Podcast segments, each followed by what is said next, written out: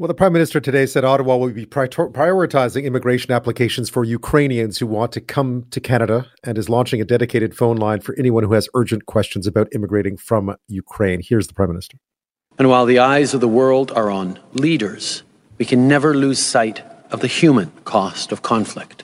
Innocent people, including children, are now facing violence and chaos. In these dark hours, Canada's message to the people of Ukraine is this you are not alone. We are standing with you. Of course, the invasion of Ukraine hits home for many in this country tonight who can trace the roots back to that land or still have family there tonight. We spoke to someone earlier who had a sister and her three kids in Kiev trying to flee to safety in the west of the country. That is certainly true for my next guest. Nick Krawetz's great grandparents immigrated to Canada nearly a century ago. His wife moved to Manitoba from Ukraine just 10 years ago, and he joins me tonight from Winnipeg. Thanks so much for your time. Thank you very much and good evening. I mean, it, it, has to have been a very tense 24 hours in your household. What is what has been going on, and and who is back? Who is back in Ukraine, and how are they? Yes, so thank you very much for your interest uh, in covering this story. Uh, my wife's immediate family is all in Ukraine. Uh, they live in the capital city of Kiev and also Boryspil, which is sort of a, a very large city next to the capital, and it's located in close proximity to the main international airport. So they live about 10 minutes or so away from that. But uh, last night, when the missiles started to fly, the, the airport came under attack amongst uh, other places around the country. Uh, so very concerning. You know, they were hearing the uh, the air raid sirens, hearing the missiles going off, hearing the air raid defenses trying to protect and defend uh, the country go off. Um, so very concerning. You know, in our household, where we've experienced a whole range of emotions, I guess, over the last 24 hours. But right now, it's sort of this gut wrenching uh, feeling, and uh, it's turning into sort of frustration and anger of how how is this even possible in uh, 2022 in the 21st century. And uh, we're just hopeful that this will stop immediately uh, and that can only happen if Ukraine is supplied with uh, the assistance that they need militarily, financially, and uh, sort of unity, I guess, and uh, more decisiveness from Western countries. Yeah, I was going to ask you about that because I, you know, shock can quickly turn to anger uh, in these situations. What do you uh, do? You feel like what you were hearing today from Western leaders? I mean, it was certainly tough talk. The sanctions were tougher than we had seen. Um, why wouldn't it be enough? What what else would you like to see? Well, sanctions are clearly uh, have been proven ineffectual in deterring this attack and deterring Putin in other matters. Sanctions alone will not uh, uh, stop this invasion. Ukraine needs arms uh, to help de- defend themselves because right now they are able to uh, initially kind of hold off and, and defend the country, but whether or not that can be sustained uh, for a longer period of time is, uh, uh, you know, it it's very difficult. Um, and without that kind of support, I it's it's doubtful.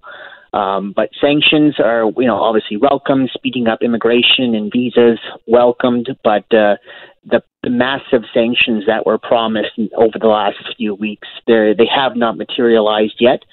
Uh, and that's also very concerning. They need to do much more. They have to go bigger and they have to go harder if they have any chance of deterring Putin from going further. Nick, I mean, I've spent time in Kiev. I've been to Borispol Airport. I know where that is. I mean, you you mm-hmm. have two, I presume. Your wife is. Can you even conceive of living under Russian rule, or le- or at least Russian proxy rule, in that country in 2022? Um, absolutely not. And you know, Ukrainians have a long history. Uh, you know that uh, they're a very proud nation. They have been seeking independence and the opportunity, I guess, to um, you know develop a country in peace, uh, in sovereignty, and so forth, and you know on their terms. Um, so this is very concerning. But you know, imagining this happening, a full-scale attack across the entire country uh, attacks coming in from the northern border, northeastern border, the southern border. Uh, that was it's it's just it's mind blowing, and um, you know I don't think anybody expected the the uh, invasion on this kind of scale. Uh, you know potentially after the recognition of, of, of President Putin of the so-called independent republics as, as states, people may have thought that uh, the the violence may have been contained to those particular regions, but as we've now seen over the last 24 hours, it's a full-on scale onslaught uh, of the country, and the capital right now is under missile attack. So there's, uh, I just was reading to my Twitter feed, and there's videos being posted of missiles flying through the sky and so forth. So uh, it's it's everywhere, and um, you know what Ukraine can do. They need help. They need Western countries and all countries and all people of conscience to speak up and demand an end to this aggression. You know what it reminds me of, and this is this is what what scares me the most is I remember being in Donetsk um, when it was still okay. And don't forget that city in, the east of Ukraine uh, had mm-hmm. hosted mm-hmm. the European Cup in 2012. So they had this brand mm-hmm. new, quite beautiful airport. Of course, when I went back again, it was gone. I mean, the airport had been destroyed because, of course, it is a you know it is a strategically important asset. So it had been destroyed, and that's mm-hmm. what I worry about when I look at what's happening um, there tonight. What will happen with with with your family, with your wife's family? Um, are they going to leave? Are they going to stay?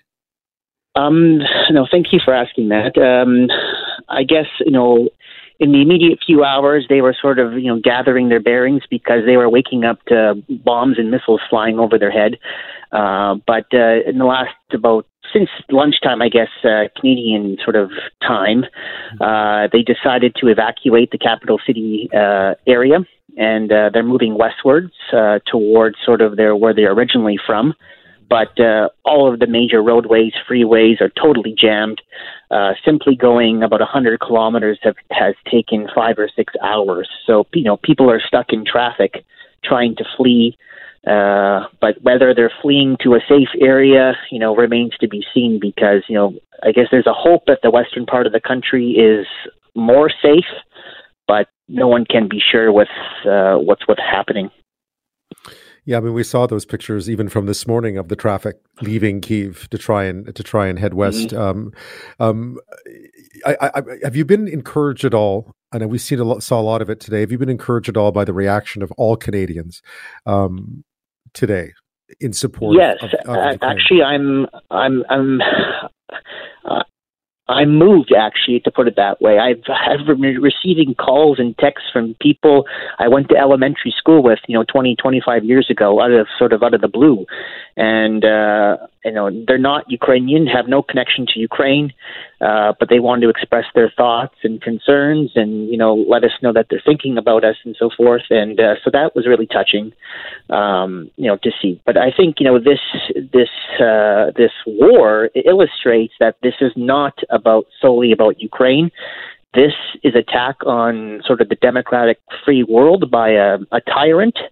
And um, his sort of delusional speech there about 24 hours ago was really shocking because he basically threatened uh, anybody, any government that comes to the assistance of Ukraine, and he he threatened consequences that the world has never seen before.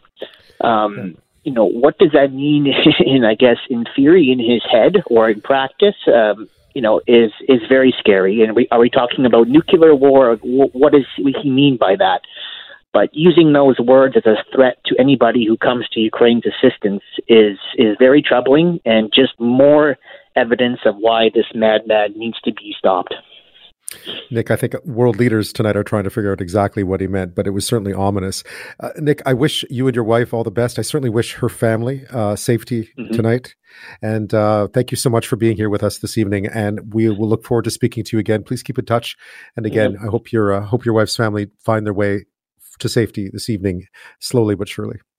Thank you very much. We're very grateful for your support and uh, the opportunity this evening to share our thoughts. You're welcome. Thank you for being here, Nick Krawetz. 911. 911. What's your emergency? Ah, I'm on a cruise ship. Ah, there was an explosion. Oh my God, the ship is sinking. I can't get out. There's water everywhere. We're going down. I've got a lock on your location. Stay with me. Hurry, hurry. Hello? Are you there? Help is on the way. Angela Bassett and Peter Krause return in an all-new season of 911 on a new night. Thursday, March 14th on Global. Stream on Stack TV.